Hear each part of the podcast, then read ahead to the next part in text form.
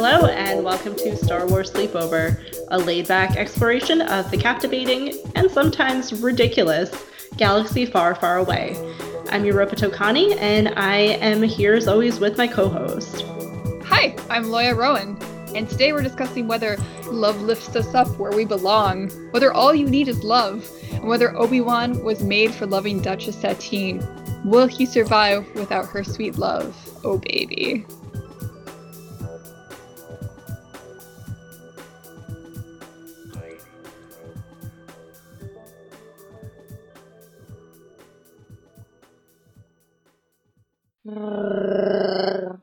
Okay, it's time for what is always our first segment, Cantina Corner. Every episode, Loya and I are each choosing a Star Wars themed cocktail to enjoy during our sleepover. And for today's episode, where we will be discussing Obi Wan and Satine, I chose the Obi Wan Negroni from Food Lens. This is basically a typical Negroni, but made preferably according to the recipe with blood orange infused gin, Campari, and sweet vermouth. However, in true Star Wars sleepover style, I do not have blood orange infused gin. I did make an attempt to infuse gin with just normal, regular oranges. And then I also included the Campari and sweet vermouth. Nice. So I am going to give it a try.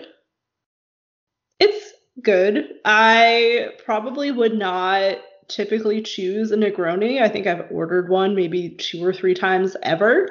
Mm-hmm. It is pretty bitter, as you would expect from a Negroni, and I'm tasting maybe a little hint of the added orange, but not too much. But then again, I did not make the recipe as presented, so I am not too surprised. The recipe actually called for infusing gin with blood orange puree.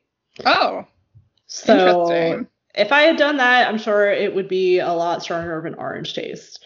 But not bad. It's a solid cocktail for sure. I'll have to make sure I get some blood oranges, like when they're in season. Yeah, I really like blood oranges just generally, and I was told that there were none at the supermarket. Huh. I wonder if that's like the time of year or if it's like symptomatic of like larger issues. I feel like they're maybe around more in the cooler months. Yeah, winter. Yeah. So um, I don't know. Maybe I'll make another attempt at this drink when blood oranges are available. Yeah.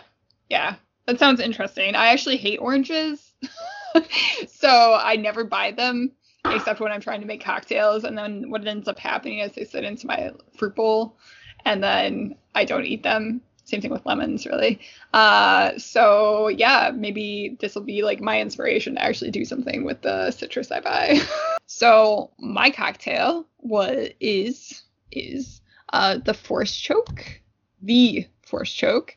Uh, it's a cocktail created by Cocktail Chap and I picked it because it fits the theme, my continued theme of the dark side. And it involves some very interesting ingredients. So it is involves Cynar, which is an artichoke based aperitif or digestif. I'm actually not sure. Um, it involves whiskey, lime juice, uh, Ardbeg 10 year, which I didn't get. I got the cheaper cheaper version of the Ardbeg, and a pinch of salts um, and it's basically dedicated to that dark side dynamo, Darth Vader, incorporating some prophecy referencing the one whiskey, which I just used, Seagram's, and a little smoke from Ardbeg because that's how the Darth Lord, how the Lord likes to make his entrance. The Darth Lord. And of course, the whole drink is built around the artichoke amaro that is Cynar, which gives the cocktail its name. So we shall see what we got here. Yeah, I really think Scotch is growing on me. This thing, this is like drinkable. so yeah, I mean it's very. There actually isn't that much Scotch in it, and I don't know how much of like the flavor I'm tasting is actually the Cynar because it's definitely mm-hmm. like the predominant ingredient, but it's good. It's not an overpowering artichoke taste or aroma. yeah, I don't taste artichoke at all. Like it tastes smoky and hopefully a little salty by the end. It's my my hope. I really want to try Cynar now because I feel like I would like it. I think it you would. Sounds like it's kind of like a savory note. Yeah, it's not. It's it's a little bitter, but it also has like this weird sweetness. It's it's kind of a I don't know. It's complicated. Because I, I know we both really like mezcal, and I feel like it could be those who like mezcal maybe would like that. Yeah, yeah, because I mean the the Scotch has that smoky flavor, same as mezcal, except not as. This seems stronger than, than mezcals I've been drinking, which might be more of the product of what I have available here in the American Midwest. But all right, ooh, well, yeah, there's the salt. Good. it sounds like we both made some fairly sophisticated cocktails for our sophisticated Obi Wan. And I think we're ready to get started with our discussion. So, cheers. Cheers.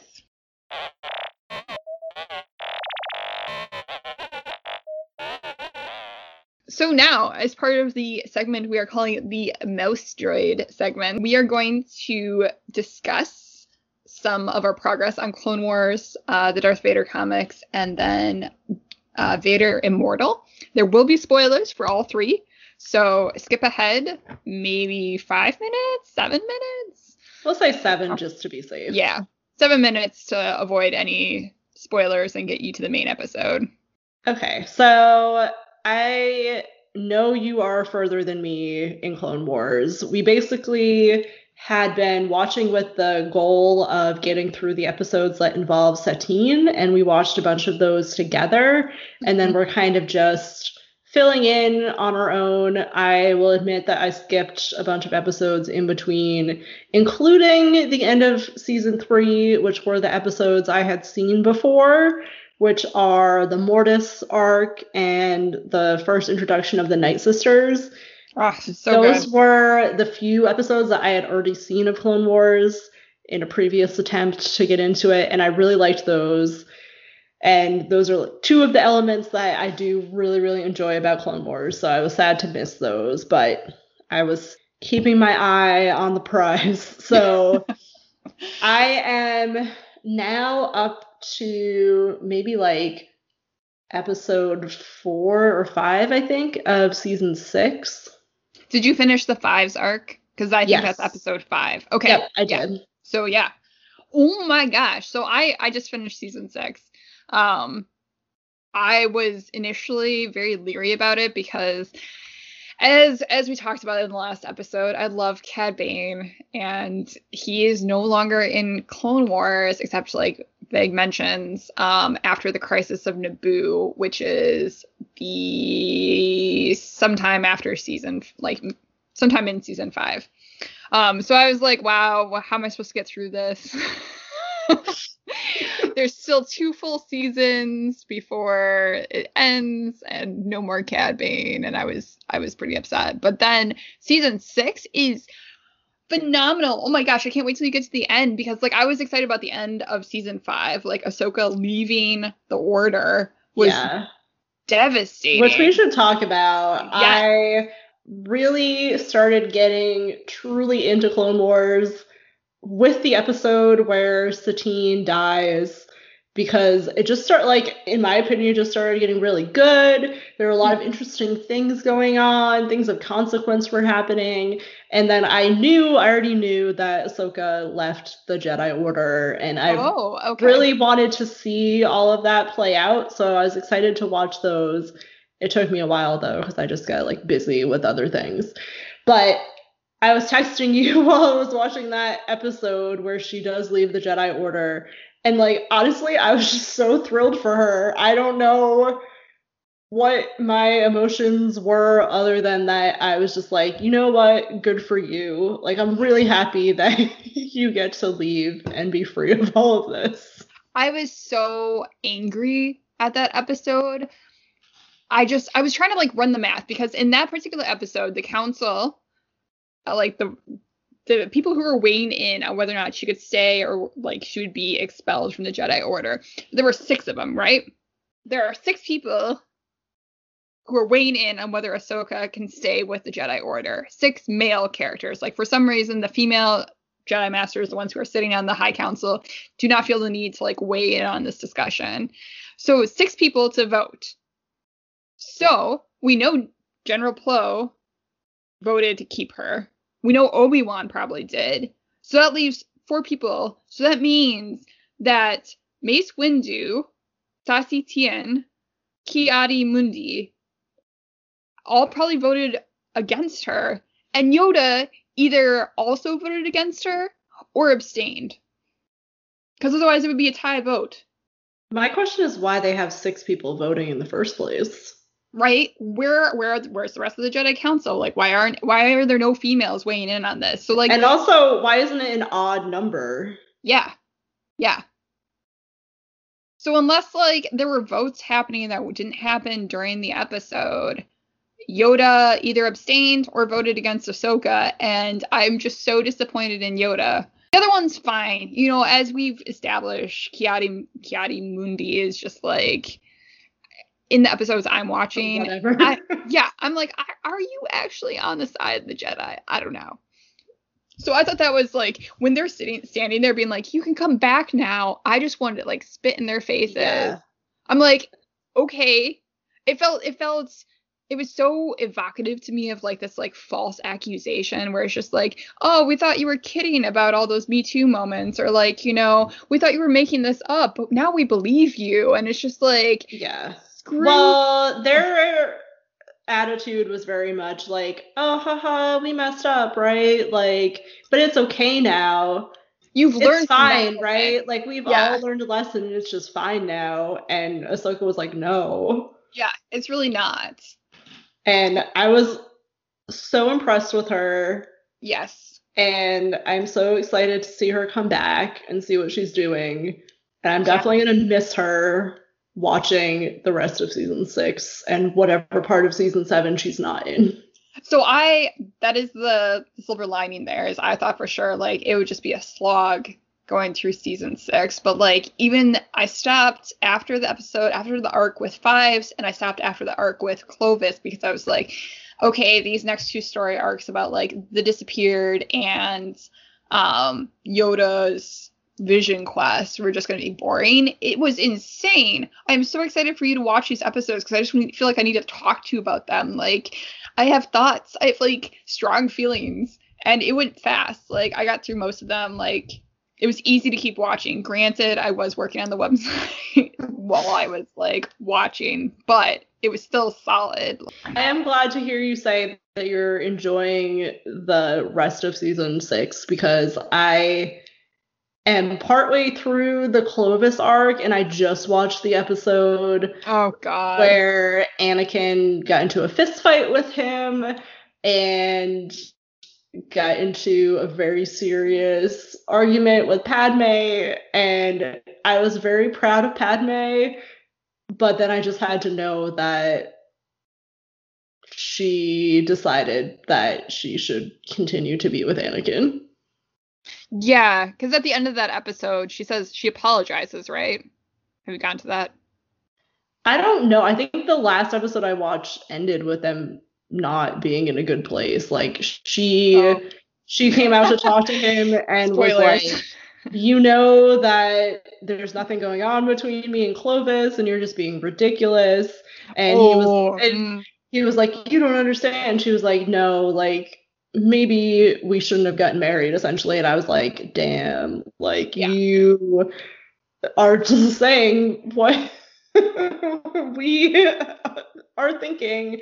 Yep. And I was just like, "You have so much self awareness right now. Like you're seeing all of the flaws in your relationship, but." I mean, obviously, she wasn't going to leave him Well, it gets worse. Uh, spoilers for this story arc. I, I was glad to see the end of this one. It was like watching a train wreck a little bit, but the ending is not something I was like thrilled about.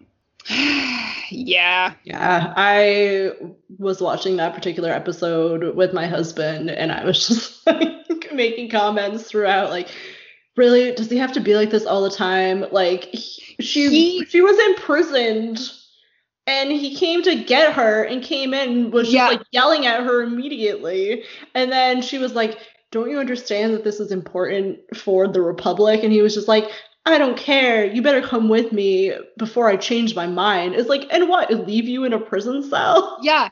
I thought he was being absolutely ridiculous. I was so angry at Anakin. Like, I I mean, all the progress that I've seen, like as we'll talk about, like in the episodes with Satine, I thought he was it was like the strongest like well wishes I had towards Anakin and like a long, long time ever, probably. But that was just like evaporated in from the story arc. Like, yeah, he was he was so condescending, so selfish, so controlling, and then yeah, the resolution to that was just like so underwhelming to me. So yeah, I okay. I would I would say stronger words if I I wasn't afraid of getting bleeped on this podcast.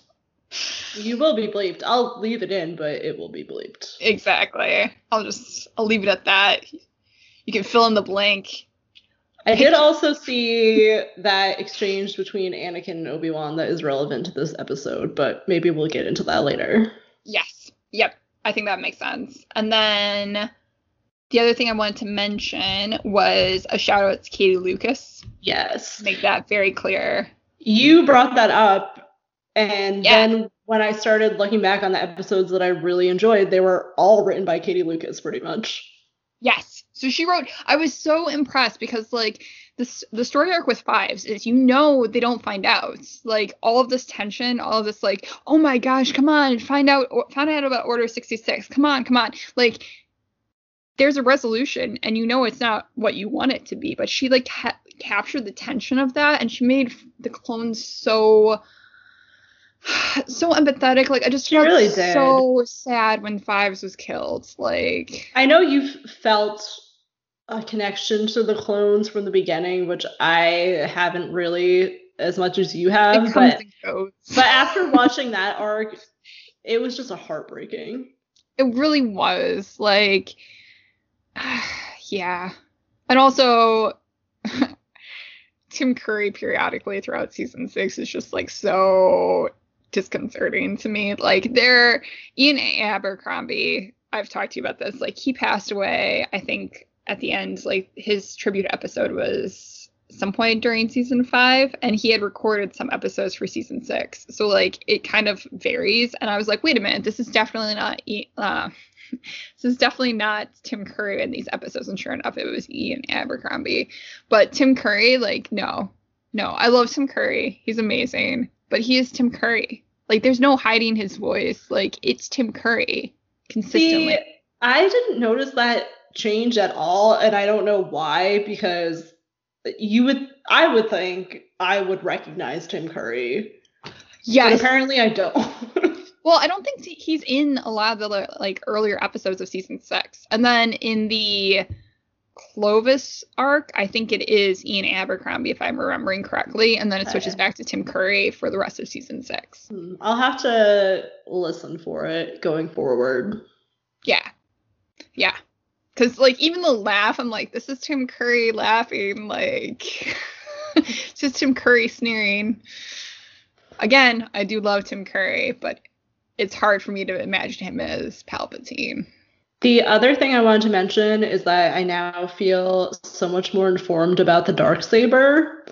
And when I watched season one of The Mandalorian, I know everyone was freaking out about the fact that Moff Gideon at the end had the dark saber, and I had to look it up because I up until this year had not really watched any of the Star Wars animation.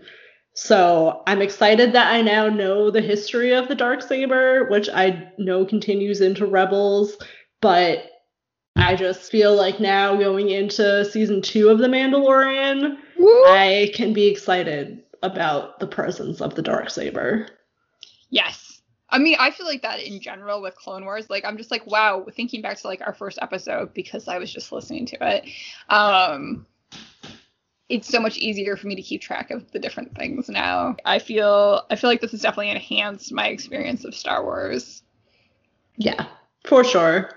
If you tuned in, we're still talking about spoilers. Yeah. So we're, we'll we'll move past Clone Wars, yes, but we off. did want to talk about the current run of Darth Vader, which we will also be discussing spoilers on. So if you don't want to hear about that, continue to fast forward. I loved the fact that you recommended this to me. Like I have been really enjoying it and they are so relevant to like our our interests. Like I feel like it would have been very helpful in our discussion in episode 2 to have read if I had read these in advance. yeah, well, I had read the first two at that point because that was all that was out when we recorded that episode. Oh, okay. And I could not even imagine really like what was to come. I feel like it pretty much responded to all my complaints in that episode where I was like, I want Sabe to come. Back. Well, I mean, she was yes. already back, but I was like, I want Sabe to do more, and I want all the other handmaidens to come back. And you were saying like, where's Sabe? Where is when Sabe? Padme is going through all of this, and like, where was she when she was killed? And it pretty much answers all of that, and just like gives us Sabe out for revenge against Darth Vader, which is amazing. I completely agree. I was actually surprised. Like it threw me for a loop. I thought for sure like she was just partnering partnering with him, and then like she's like, "Ha ha! I'm going to kill you." I'm like, "Yes, I'm in." Even though I know she, she's not going to be successful, but yeah. Again, like with the with the very good writing, like you know you you have the suspense when you know the resolution. Yes. Greg Pak, amazing apparently the next issue that's coming out is the end of this arc so i'm nervous and excited to see what oh, happens. God. but i have been loving it so far. Everything about it is great. The art is amazing. Yes. i have a panel from it as my phone background right now which is darth vader standing on naboo in the meadow where he and padme have the picnic in attack of the clones with like butterflies around him. It's incredible. And I also just love all of the torture that they are putting Darth Vader through in reminiscing about Padme and having to see all these women that look like her. It's just so good. I agree. I agree. It's very easy for me like oftentimes when I'm watching Darth Vader, I forget sort of that, you know, he's Anakin because Anakin I have such hatred for and Darth Vader I don't mind. But like and for some reason these comics it's like very i mean obviously not for some reason it's pretty obvious why he's talking about padme like it is very anakin focused darth vader and it makes it does make the like emotional devastation that much better. yeah and that and the fact that obviously the handmaidens and padme's retinue that are in on this revenge plot don't know that Darth Vader is Anakin, and they keep saying things like, "This is for Padme and Anakin." Yeah, that's true. Although now knowing that the next issue is the last one, that's going to be. Well, I mean, the comic is going to continue. It's just like this particular arc is going to end. But they have said too that in this run there are going to be some connections to Rise of Skywalker. So I am very interested to see where that goes. Yes, me too. I've also been enjoying the Dr. Aphra comics that you also recommended. So I'm very yeah. excited that you're reading those and we should definitely plan to discuss those in season two. Speaking of Anakin and Padme and emotional torture for Darth Vader, I also have been playing Vader Immortal, which is a VR game that was originally released for Oculus and just came to PlayStation VR, which I have. And I was super excited for it to come out there's been a bit of a learning curve because it's a little bit more complicated than other VR games I played, and I've had a few struggles. But it has been totally worth it. It's really, really cool and also very relevant to our interests because it's all about Darth Vader trying to claim this artifact on Mustafar that would essentially bestow eternal life. And there's a scene in the beginning where you hidden witness Vader speak to some sort of mystical stone and hear Padme's voice. Oh wow. And I have played the first two chapters. I have one more to go, and I'm excited to finish it. Oh, that's so cool. Yeah, it sounds amazing. I really wish I had like enough space to have a VR setup somewhere in my home, but unfortunately, we have a lot of couches.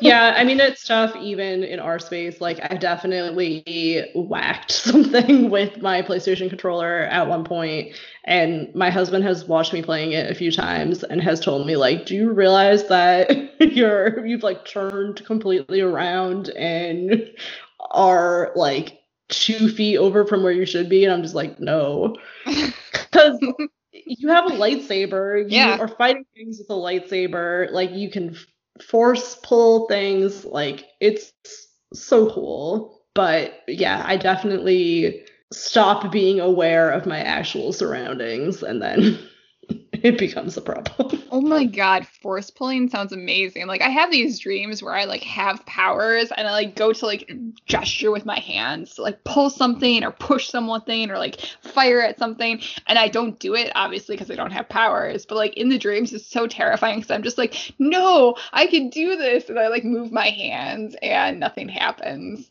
But it'd be cool to actually like live that out and force pull.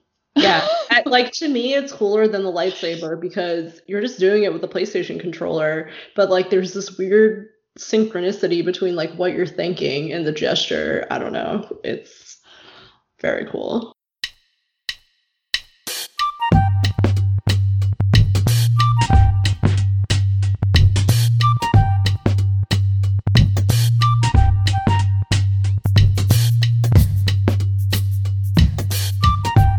Right, so now time for our main topic, which is to say, uh, Satine and Obi Wan's relationship. So I was surprised by this, given like when we first talked about doing this episode, it, I felt like there was going to be a lot more there than actually there was. Like I think the total number of episodes Satine appeared in was like ten, maybe. Yeah, I totally agree. I kind of just thought there was going to be a lot more substance Mm-hmm. and a lot more for us to discuss.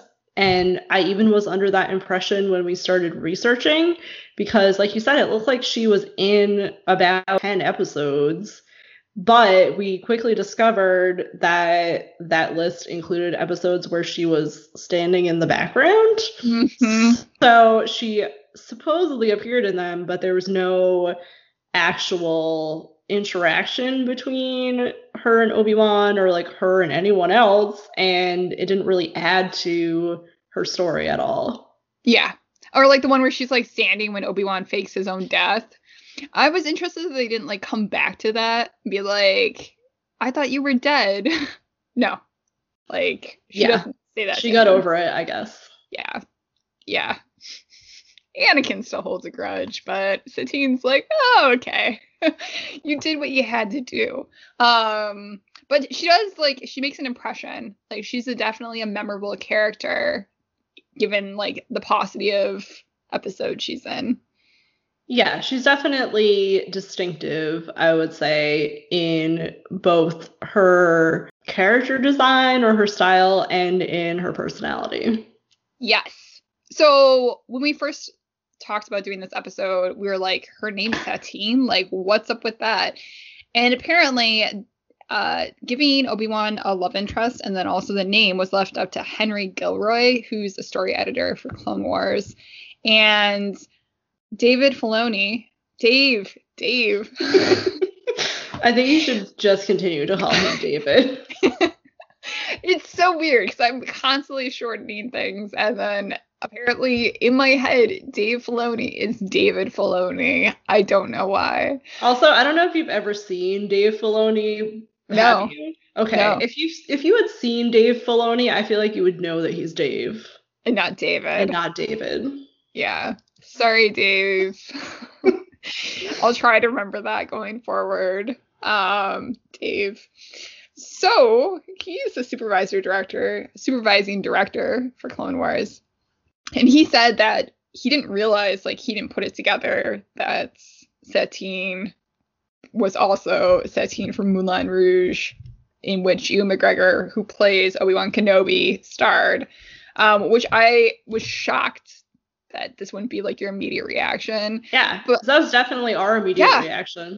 right? But considering that we just watched Moulin Rouge for the first time with our significant others, what that was like September last year?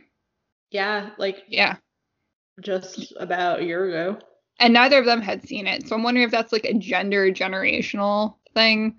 Like, we are definitely not the same as Dave in the sense that we are, I'm assuming, younger. Actually, I don't know how old Yeah. Dave is. Yeah, we're definitely younger. Okay. Dave, how old are you? As I look him up. Yeah, he's like, he's a good almost 15 years older than us. Oh, yes, he definitely looks like a Dave. I like the cowboy hat. See hats. It's a signature look. I'm I'm for it. I feel like everyone needs a, a signature hat look. Not one else- sure about that. it's true, actually. I went to a conference once, and there was uh, someone who is from my hometown, and he was walking around in this like I don't know, this big white cowboy hat, and I I couldn't handle it. I'm like, "Y- you can't like. His his cowboy hat is tasteful. It's not gigantic, and nor is it white, which is just like okay. So now that we've talked about cowboy hats for a little while, he said that he didn't realize that like the name the connection Moulin Rouge, and he said I still want to question Gilroy about that because I'm like, come on, really? Of I mean, out of all names, really, it's pretty weird. I'll give you that, and it it is. It is. It's too weird. yeah, there's no way. Why would you come up with the name Satine? Like, I just do not believe that there is no connection or that that wasn't intended. There's just Yep. no way. No. There's no I mean the only Satine I know is from Moulin Rouge. and Exactly. Clone Wars. Like it's not like a common name. It's it would be like I don't even know. I don't know. But yes, I, I feel like it has to be deliberate, even if apparently no one else realized it or and then also in that same actually I don't know if it's the same interview, but in the Wikipedia article there's a reference to Cate Blanchett and like her being the inspiration for Satine, especially her Cate Blanchett's roles in Elizabeth and Elizabeth Golden Age. That is something that I noticed in watching our first episodes and that I mentioned to you. Like, do you think she looks somewhat like Cate Blanchett? And you were like, oh, I don't know. So I do feel very vindicated to know that that was conscious. Yeah, and you should because like once I read that and having seen more episodes, I was like, how did I miss this? like, it's pretty. She has very strong Cate Blanchett vibes. Very strong. One of the other influences that came up was the Italian Renaissance, which has a lot to do with my two degrees in Italian Renaissance art, which are super helpful to me, but I guess are helpful to me right now for this episode. And I feel like there was specific mention of the Medici. And I don't know. I could I can see the Renaissance influence, especially in Satine's clothing and her outfit in I think the final episode that she appears in is especially Renaissancey with the ruff. However, that's more English Renaissance, I would mm-hmm. say. But then there are mentions of Mandalore or New Mandalore being kind of a courtly realm. And I can see that a little bit, but I'm wondering what your take is on that. So I, I mean, I can see it as well. I spent a lot of time like I had to rewatch the episodes in preparation for this episode because I spent a lot of those first few episodes just raging about the way that Mandalore was portrayed. like I was not I was not into this courtly pacifist whatever dynamic situation. I just felt like it was way too big of a swing to go from like Yeah. Historical Mandalore to this. I agree. It seemed very drastic. Yeah. And you have a lot more background on Mandalore, at least the previous EU, especially through KOTOR. Yes. And I just had kind of a general idea of what Mandalore was like, and this didn't match up with it, but my confusion didn't go as deep as yours. But for sure, I feel like one of the things that I was thinking about a lot watching these episodes was Satine's commitment to pacifism and to basically completely changing the Mandalorian way of life and what Mandalore stood for. And she was very idealistic, and I just am not sure that what she had in mind was really realistic. Yeah. And I mean, the thing is, yes, my a lot of my experience from, of Mandalore is from KOTOR, but even even like I suppose I can accept there was a civil war and pacifism like emerged as a counter to that because of the devastation. But then in that case, Death Watch, which is supposed to be like the old traditional way of Mandalore, like that's their thing. It was it was also contrary to like my my experience with Mandalore and like I feel like it does like I know KOTOR is technically legend, and but the Mandalorian is canon, and like the way that the Mandalorians are portrayed, and like they're like honor bound and very like strong adherence to things matches more or less some of the things in KOTOR, and so I felt like the portrayal of like Mandalorians, like you know Pre Vizsla messing around with like he he gets in a duel with Obi Wan, and then as he's losing, like it's a one on one duel but as he's like starting to like lose ground, he tells his minions to jump in. I'm like, no, no, like that's not honorable. That's not what Mandalorians do. And then there's another thing when like when they come into the camp, I think this is with the Darth Maul episodes. You see Mandalorians like messing with droids for sport. There's no honor in that. Like as a Mandalorian, you you hunt out op- opponents who will make your skills like will make will present a challenge will make your skills like if you defeat them it's worthwhile. Fighting droids and messing around with them like outside of camp is not worth your time. Like it was it was very frustrating like that portrayal and i felt like death watch in that respect was like very counter to like everything that mandalore stands for Well, I guess in a way you could look at it as Death Watch maybe believes that they are the traditionalists and they're bringing back what it means to be Mandalorian, but they also have this warped view of it. I would believe that. That's probably the easiest for me because like I was I was enraged and I was just so frustrated like and and they're inconsistent because like when he's losing ground against Darth Maul previously, he doesn't ask people to jump in. Like that apparently is like correct. But somehow Obi-Wan doesn't merit the same like respect. I don't know. It's interesting too because I was talking a little bit about this with my future brother in law and telling him where we were in Clone Wars. And he mentioned The Mandalorian and said that he thought, and maybe this is the prevailing assumption, but it's not one that I had because I hadn't watched Clone Wars. But he said that he thinks the Mandalorians that saved Din Djarin in The Mandalorian are Death Watch. So there is like there's a canonical explanation for it. Like it sounds like the tribe, which is what Disney has chosen to describe the group that saved the Mandalorian main character, who will be the Mandalorian's main because I can't remember his name, was an offshoot.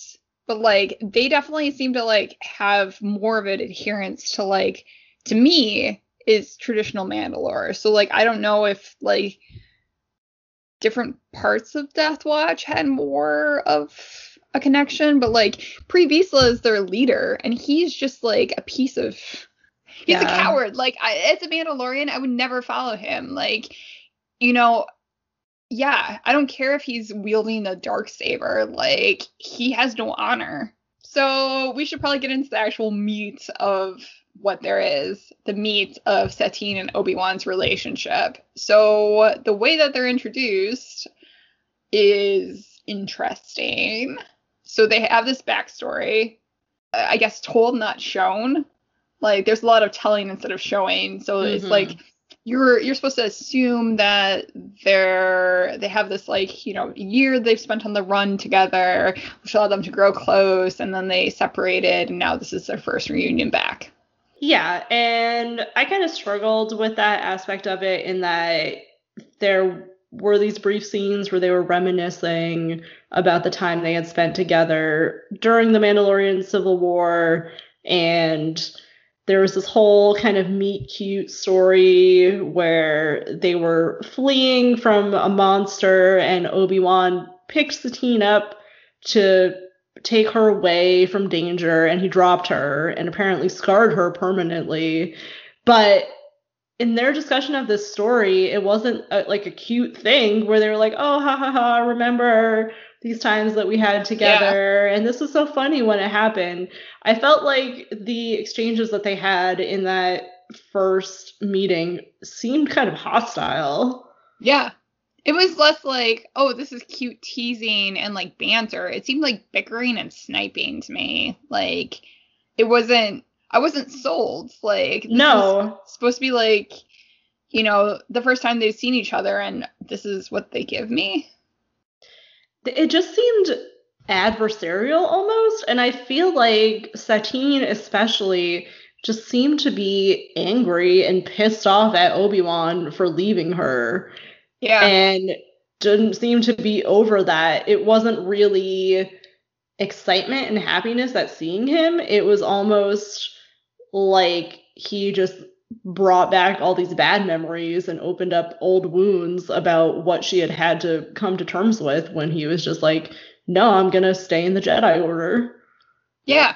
I'm I'm totally with you. Like there was not like it wasn't an excitement like you know, even Anakin when he talks to Obi-Wan, he's like I sense a lot of like anxiety. It wasn't like happiness. It wasn't like ooh, exciting. It was There's a lot of like very real differences between them yeah in terms of like I don't even know. He's so Yeah. he's so nonchalant about things like I don't know. yeah it, it definitely wasn't warm and i feel like there was almost resentment on satine's part Yeah.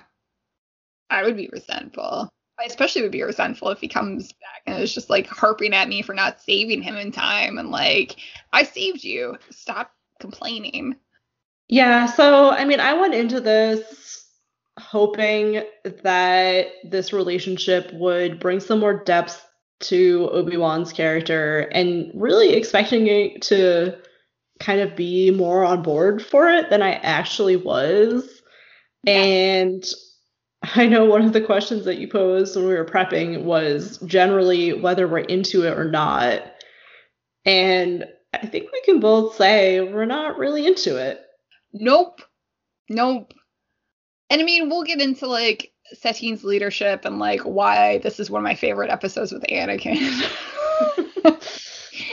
but I can safely say like there wasn't a huge draw for me. Like I I struggled with Satine as a character, Yeah, um, me too. especially with like when there are other female characters in this, like it's not like we have to settle for something. Like, and that's terrible to say about Satine because like she does have her good moments, I suppose, but like Ahsoka is so strong and, s- and Padme even like Padme. Yeah, I mean, I think Satine, like that. The comparison also isn't great. Like, yeah, I mean, I think especially Ahsoka is just much more nuanced. Mhm. I totally agree. Satine kind of fell flat for me. Like I wanted to like her when she was introduced, but I just struggled with a lot of her decisions and her behavior. And so I didn't really like her for Obi-Wan. It I is was interesting though. yeah. So I'm just thinking like Cate Blanchett, like Cate Blanchett and Elizabeth, and in Elizabeth the Golden Age makes terrible decisions, much like Satine. But like I'm I'm there for Cate Blanchett in those roles. Like I hate, hate, hate. I hate Dudley. I hate Dudley with a passion. Like I Joseph Fiennes is fine, but like I really dislike him and like her continued love for him just drives me up the wall. But at the same time, like I at least acknowledge like I'm I like her in that role. I I'm interested in Elizabeth's actions. I don't know why I didn't feel like that with Satine. Cuz I don't. Yeah, like, I don't I don't know. I don't know if it's just because like Elizabeth obviously wasn't a pacifist. True. Very true. Like she is so ruthless and I love the dynamic between her and her spy master, portrayed by Geoffrey Rush, of course. And like I I I find that easier to relate to than Satine's pacifism, especially in regards to like that guy's gonna blow up the ship. He yeah. he's gonna blow up the ship, and she's like, "Oh, I can't possibly kill you." Well, it's just idealism taken to a completely untenable point. Yes. That again is just not realistic for the scenario that she's in. Like no. pacifism and remaining neutral in the state that the galaxy is in is just not I don't I hate to say it, like probably not the right move for that point in time. Well, and I think maybe maybe it's just the fact that like when we preparing for this episode, like a lot of things were happening now. And I just feel like neutrality benefits the person who's the aggressor, like the tormentor. Like it doesn't help the victims. Like you sitting there and being like, oh, I'm not going to take a side. Who does that really help? It helps. It helps the separatists. Like it doesn't help the republic. Like. And it's not it even was, helping her own people. No. There's that whole episode about the black market Oh. Which exists pretty like in large part because no one will trade with them because they have chosen to be neutral and like her people are being affected by it. Yeah, and she's like stunned that this is like the situation, and I just cannot fathom how you exist in a universe where there is clear piracy. The Hutts, the Hutts exist in this system. Like,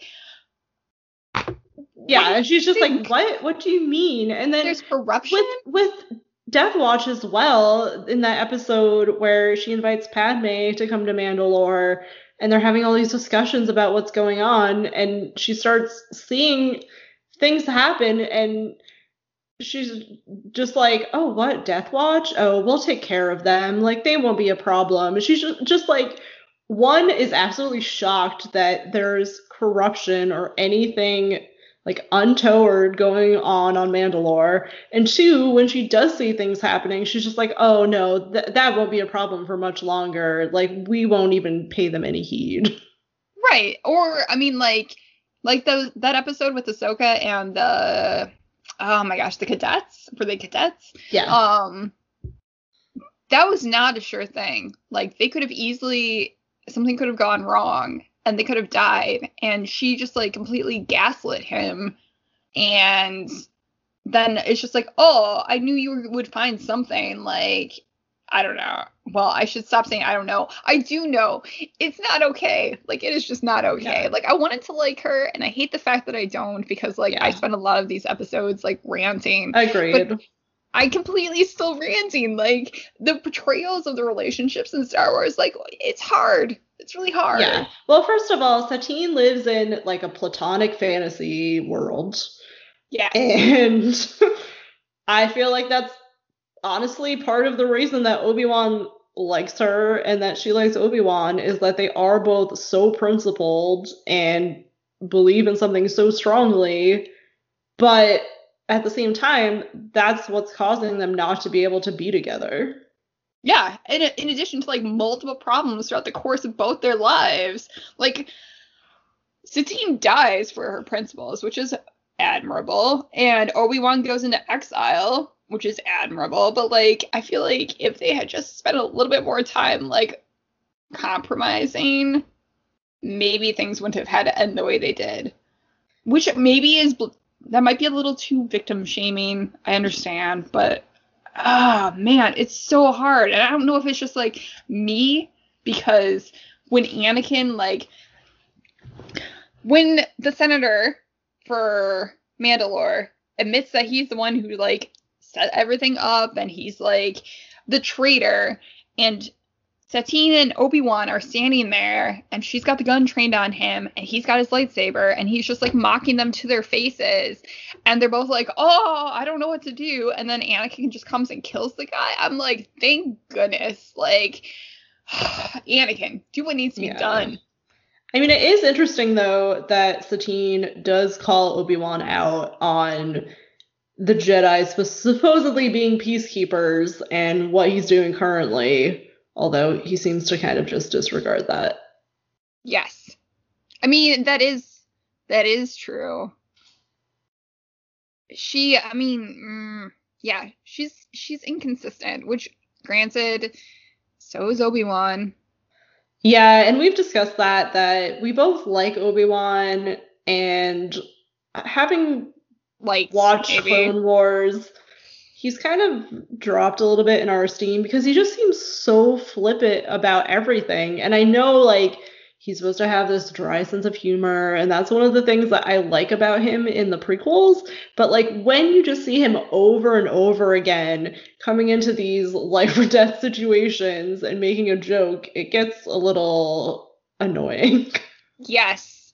More than a little annoying. Like he's dropped so much for me. Like, I'm interested to see because we're gonna be talking about Han and Leia next time, like the original trilogy. I'm gonna be interested to see like if my impression from Clone Wars carries over into Alec Guinness because I love Alec Guinness and I love his portrayal of Obi Wan, and I'm gonna be very upset if that is the case. Cause yeah, he's he's a struggle for me. I just want to smack him and be like, no, seriously, like, stop messing around. And I don't think this relationship with Satine really made Obi-Wan's character any better or worse for me or really added all that much depth. I think it reinforces that he was committed to his principles because he didn't leave the Jedi Order for her. Although I will say that was like the one time that I was on board for this relationship when Satine was about to maybe die the first time and pretty much gave the same deathbed confession that she does later. And he replied something like, I would have left the Jedi Order for you if you asked me. And like, that got me because just the like thought of someone caring so much about you and loving you so much that they would leave something that was that important to them and that critical a part of their life like i don't know there's something very attractive about that. Yeah, at the same time like i'm not on board for obi-wan violating his vows as a jedi if he's not going to leave the order. Like i don't want that. And I kind of want Obi-Wan to be the one that actually is living by these principles if it's going to be anyone. So that being said, I do not subscribe to the theory that Korkie is Obi-Wan Satine's child. If you're like that and that's what you want to assume, go for it. But personally, I have a weird thing about nobility characters and wanting them to just stay true to their convictions. So I I will not not go with that theory. yeah, I'm with you on that because like honestly, there is something admirable even as I'm sitting like what are we at? I've spent quite a bit of time disparaging the relationship and like struggling with the pacifism and the idealistic aspects but I do find it admirable if impractical. Like there's this always this part that's like, wow, wouldn't it be nice to be like that committed? But then then like inevitably like I just don't have time for that. I don't have time for that. Like it's so hard for me. I'm just yes, but I I prefer one or the other. Like if you're gonna be if you're gonna be it's the hypocrisy aspect that I really struggle with, right? If you're gonna be principled, be principled. If you're gonna be ruthless, just be honest and be ruthless. Like I don't need to hear like, oh, he deserved it or like all these justifications. Like I watched The Good, the Bad, and the Ugly because of Cad Bane, and there's a scene where Tuco's like, if you're gonna shoot, just shoot, don't talk. Like, that is my attitude. Like, don't sit here and be like all high and mighty because like you did what had to be done. Just do it.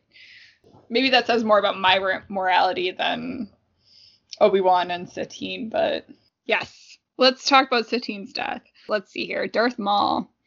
He's now in the picture. I have feelings about that. I apparently really dislike Darth Maul, which is funny because I just talked about how I appreciate honesty, and Darth Maul is pretty honest. Like he just is very supposedly tormented, and I don't know. I have become more interested in Darth Maul than I was previously. I like Hondo. when Darth Maul tries to convince the pirates to like join in with him, and I, like you know, he does. And then he calls Hondo, and Hondo's just like, they betrayed me. I'm so proud of them. Like, I love Hondo. I'm so excited for more Hondo. And just like Darth Maul, maybe maybe Darth Maul is does fit in with that because like Darth Maul has plans and like very specific ideas, and that he like accuses the pirates of being insolent, and Hondo replies, "Insolence? We're pirates. We don't even know what that word means." Like, yes, Thank you. Um, I All I know is that I felt things got more interesting, much more interesting when Darth Maul showed up on Mandalore, and I appreciated it. Yeah, I spent a lot of time wishing that someone would stand up to him.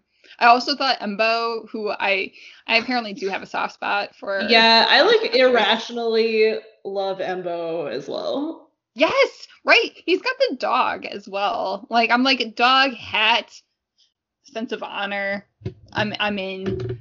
So I thought he was gonna die. I also like the other bounty hunter with the boa. She's very cool to me. The strawberry blonde hair. And when Darth Maul was like persuading the Hutts, and I use persuading in like air quotations, I just really wanted the Hutts to like stage more of a resistance also, I would be interested to hear your thoughts about the Pykes and opium dens because I really want to text you about that, and I will not because like you're gonna get to those episodes.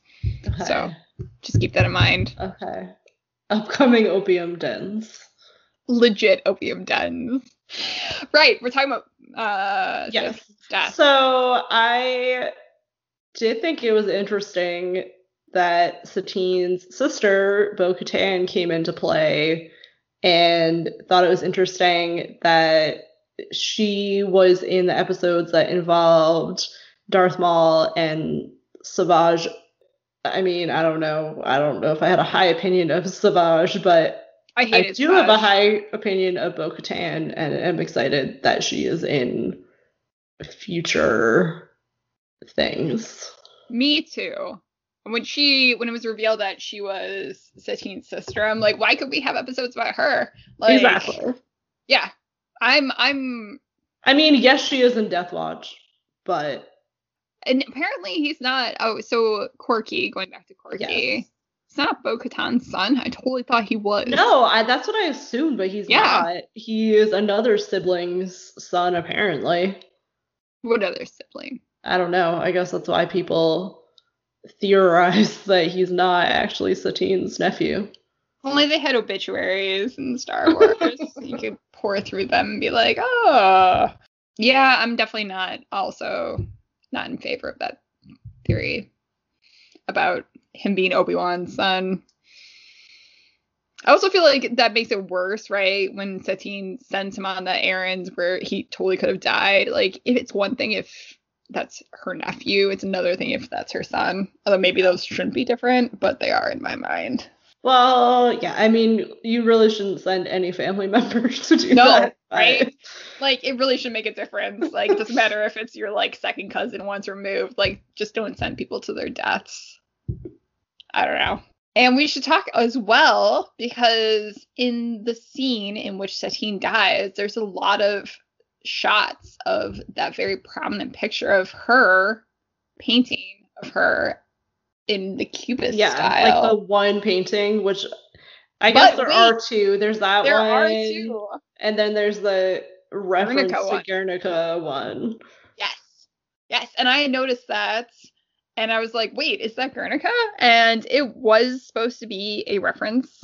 Apparently, in New Mandalore, they have an affinity for the cube shape, according to Wikipedia. And such forms can be seen in numerous aspects of their daily lives, from the design of their biocube cities to the trim of Sundari's trees, and even the cut of na- new Mandalorian foods. I did notice the food, I think, in one of the scenes where she was with Padme, because it looked like they were eating like cubes of tofu. Yeah, I'm not sure why cubism was chosen. Especially if they're going also for a Renaissance theme. Why wasn't it a Renaissance style portrait? Yeah. Well, and I mean everything else, like Satine's style is not cubist. No, not at all. Yeah. I It's not like even like cubist adjacent. But we should go back a little bit and explain the circumstances around her death before we talk of my- about the death itself. So my mini rants on Darth Maul. Oh god, and Savage. Maybe I'm too too connected to Ventress and I just like dismiss them. Anyways, so Savage is directed by Mother to find his long lost brother Darth Maul, who we all thought died after being bisected by Obi-Wan Kenobi in The Phantom Menace. But no, no. He lived and he turned into this like weird rabid spider creature living on a junk planet. And he was assisted in part by an anaconda, which apparently are sentient snakes. And Savage arrives on the planet. He is directed by this anacondan. He finds his brother. He brings the brings him to Dathomir, I believe.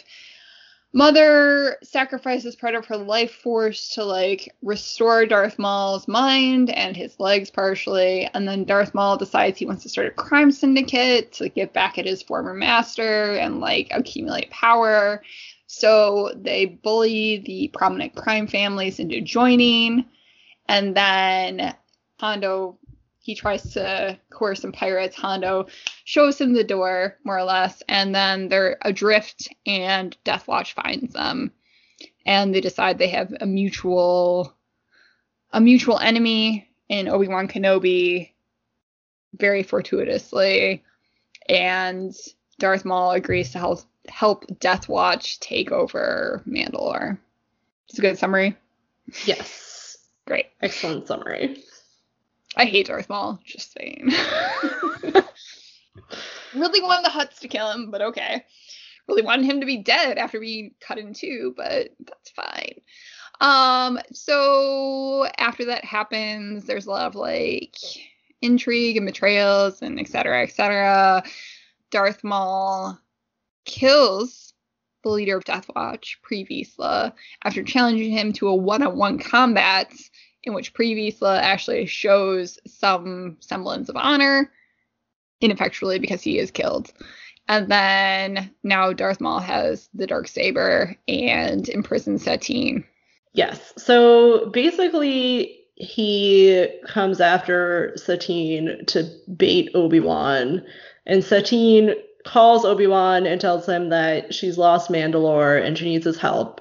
And of course, the Jedi Council will not send any help to this neutral system. Which And- established because Ahsoka had to go to uh, on, uh, Onderon and do a guerrilla warfare. Very under the radar, but not really. Um, because the council does not help neutral systems. So it's basically, not basically, it is just Obi Wan who comes to try to help Satine. Yes. I should say neutral systems in internal conflicts because if you know, the separatists were involved or what have you was involved, then the Jedi Council could intervene. But if it's an internal conflict, then they can't. Yes, and it is basically another Mandalorian civil war, just yes. with Darth Maul kind of behind the scenes. Yes. And he is not currently, he has not reached out to his former master, so he's just kind of on his own. So Obi Wan shows up and frees Satine. Well, first Satine tells Darth Maul everything that he needs to know. There's no one left in our government except for this guy who's like super corrupted. You don't want to talk to him. And Darth Maul's like, yes, yes, I do. Obviously, Darth Maul cares whether a politician is upright. Yes, exactly. I'm just like, Satine, just say nothing. Like, you can be haughty. You can just sit there and just like look down your nose and be like, no, I'm not telling you anything. But no, no. What ends up happening is Darth Maul and Savage like stage these attacks on Mandalore so the Death Watch can swoop in and save the day, and the people will be fans of Death Watch versus Satine's government or ex-government because they are being, I don't know, active non-passive, non-pacifists. They're doing something. Right. And the people are all in. Like it's not it's not hard. There's an immediate benefit to them. they go from being like, "Oh, we're all about peace in theory," to chanting "Death Watch, Death Watch" in a massive town square. It's fast. It's very fast. Yes. And so then Pre Vizsla betrays Darth Maul. They have their duel. Uh, Darth Maul has the dark saber, and then what does happen? Like, how does Satine? I think he just like brings Satine and like sets a trap for Obi Wan, and then Obi Wan comes in and Darth Maul is force choking Satine, trying to get Obi Wan to turn to the dark side. Yeah, and we've talked about that a little bit, and that's really interesting because that was how you kind of framed it is he's trying to provoke Obi-Wan to turn to the dark side. Yes. And I was like, well, I'm not so sure that's what's happening because why would he want that? Like it's not like he's trying to recruit Obi-Wan. He really just wants to destroy Obi-Wan's life like but he I feel like he destroyed why. his. Yeah. So I feel like if Obi Wan were to like strike at Darth Maul in anger and turn to the dark side in that moment, it would destroy him. It'd be a slow, agonizing death by self-recrimination for Obi Wan. I mean, I don't know. I don't know though. I don't know if I agree because Obi Wan killed Darth Maul. He thought once. But that was like a fair duel, right? I guess so. That is a good point though. Like what's the difference? Like why doesn't Obi-Wan just like kill him? Is it because like is it is it just going back to like Palpatine encouraging Rey Like Rey's gonna kill him. And then as soon as Palpatine's like, strike me down well not strike me down, whatever he says to her. And it's like, then I will be reborn. Like maybe it's the fact that like they want them to do it makes it harder for them to do it. Maybe, but you would think if he killed Darth Maul, who clearly is not someone that should be around. Like he nothing good is gonna come from him, and he saves Satine, then why it's, would that be a morally difficult decision? I think it's motivation, right? Your motives for doing something. You have to be. You can't do it out of attachment. You can't do it do it out of anger. You have to have like these pure motives or like objective motives. Like we're going into battle. I'm fighting whoever. I don't have a personal vendetta against that person. Okay, so you sh- you could say that his duel in Phantom Menace is in self-defense, but there's no way that his actions were not influenced by the fact that Darth Maul had just killed his master. Yeah, I just don't know if like Obi-Wan was like angry enough. You seem pretty upset actually. I mean, maybe this uh, because this is like the same issue as the senator, right? Like when the senator is just like, I'm gonna blow up this ship, Obi Wan could have just killed him in self defense because like he is threatening to blow up everything. But he doesn't. Is it just because of Satine? Like, is his love for Satine just like I mean his actions just because Satine is there, or would he have struggled otherwise? Probably not, right? Like he hasn't struggled previously. That's true. Oh, so God. Maybe it is just that it's what Darth Maul clearly wants him to do, and Satine's there. Maybe that's also part of the struggle. He can't kill Darth Maul because Satine's telling him not to. Hmm. Interesting point. But then that almost kind of causes, in part, like causes her death in part too. Yeah, but I feel like Satine has proven time and time again she would rather die than violate or like go against her pacifist motives. Oh, that also being said, she says that she's a pacifist and has no problem with self defense. So she's inconsistent.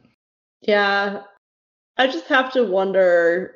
She she probably would have died anyway because obviously Darth Maul is trying to take over Mandalore and Yeah. They're not going to just let her stay around.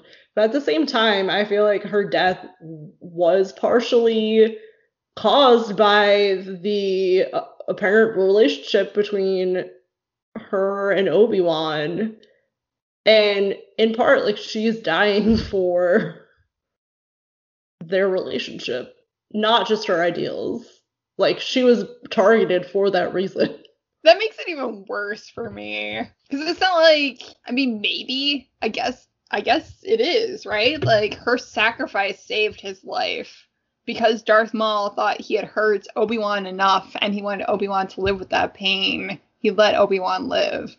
So I guess her death does have a point. Like, it is not a sacrifice in vain. However, I don't think that she could have known that or counted on that. No. So like basically she's just going into this blind for no real reason. Yeah, I mean, she basically just got to a point where she couldn't defend herself, and that was it. Yeah, and then told Obi-Wan to not give in to the hate. But like I feel like it wouldn't be hate. It's just like a necessary evil, but maybe that is maybe that's the dark side, right? The necessary evil. Well, let's now get into his conversation with Anakin because I feel like this is a logical transition point. Okay. Cuz for me it was a struggle cuz like she dies. She says her dying words, which are a rehash of what she said to him before, and nothing Yeah. happened. Right. Uh, Like, it's I've always new. loved you forever. Yep, we know. She dies. He's sad, but then like in the subsequent episodes, he makes no reference to it until the point where like Anakin's going through this thing with Anakin's going through his thing involving Padme and Clovis, and Anakin is visited by Obi-Wan, who refers to Satine almost like she's still alive, and said, "You." I think he says, "You know," right? Like, it's it's not you knew. I know. I think he Satine.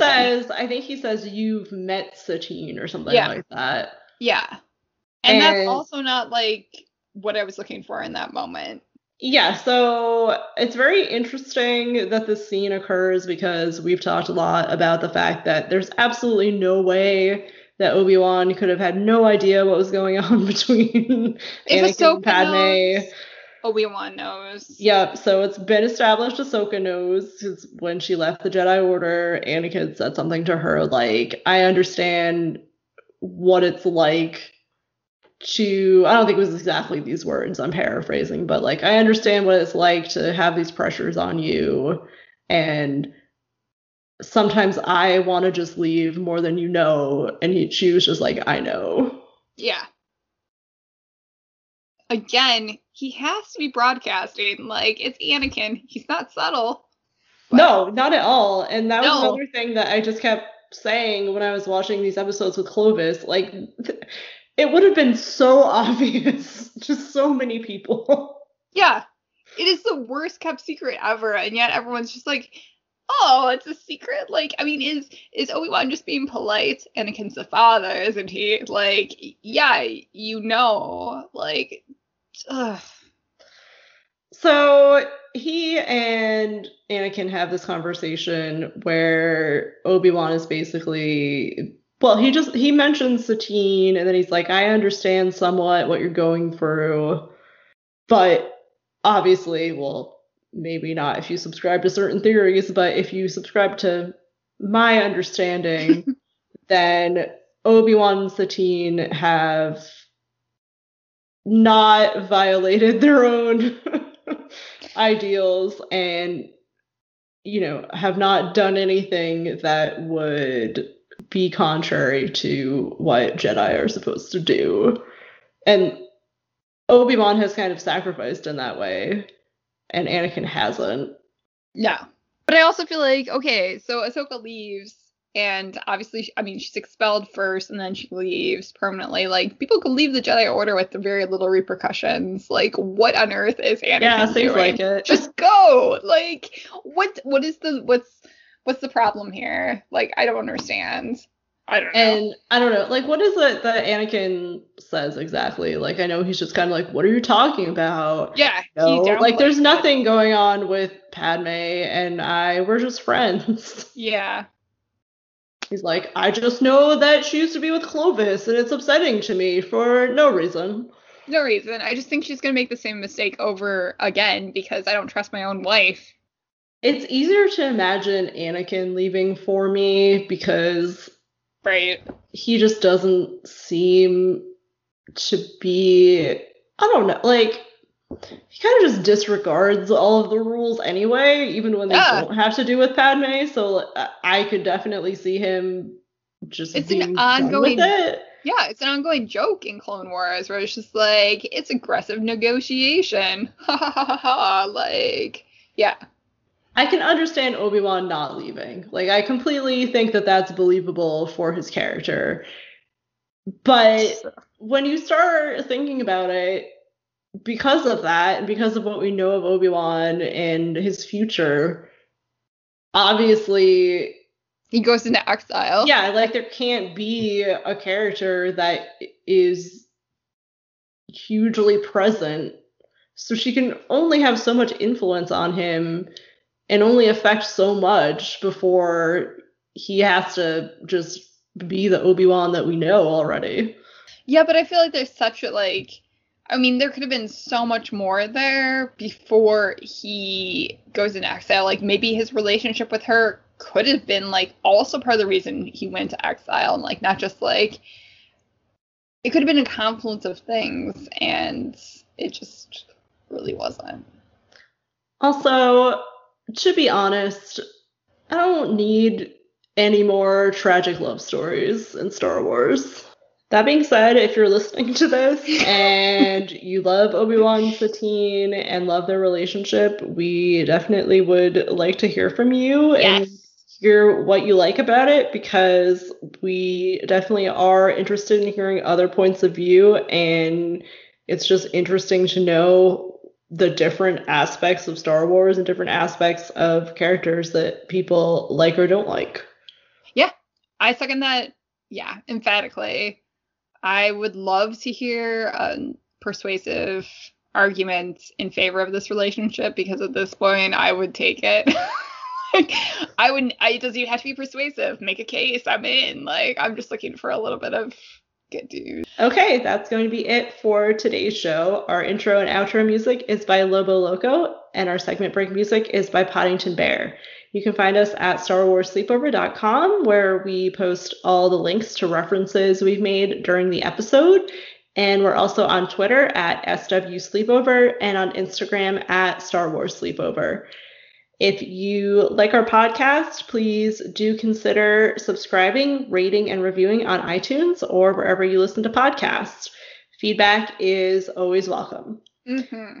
We will be back next week to discuss my OTP, Han and Leia. Thanks for listening.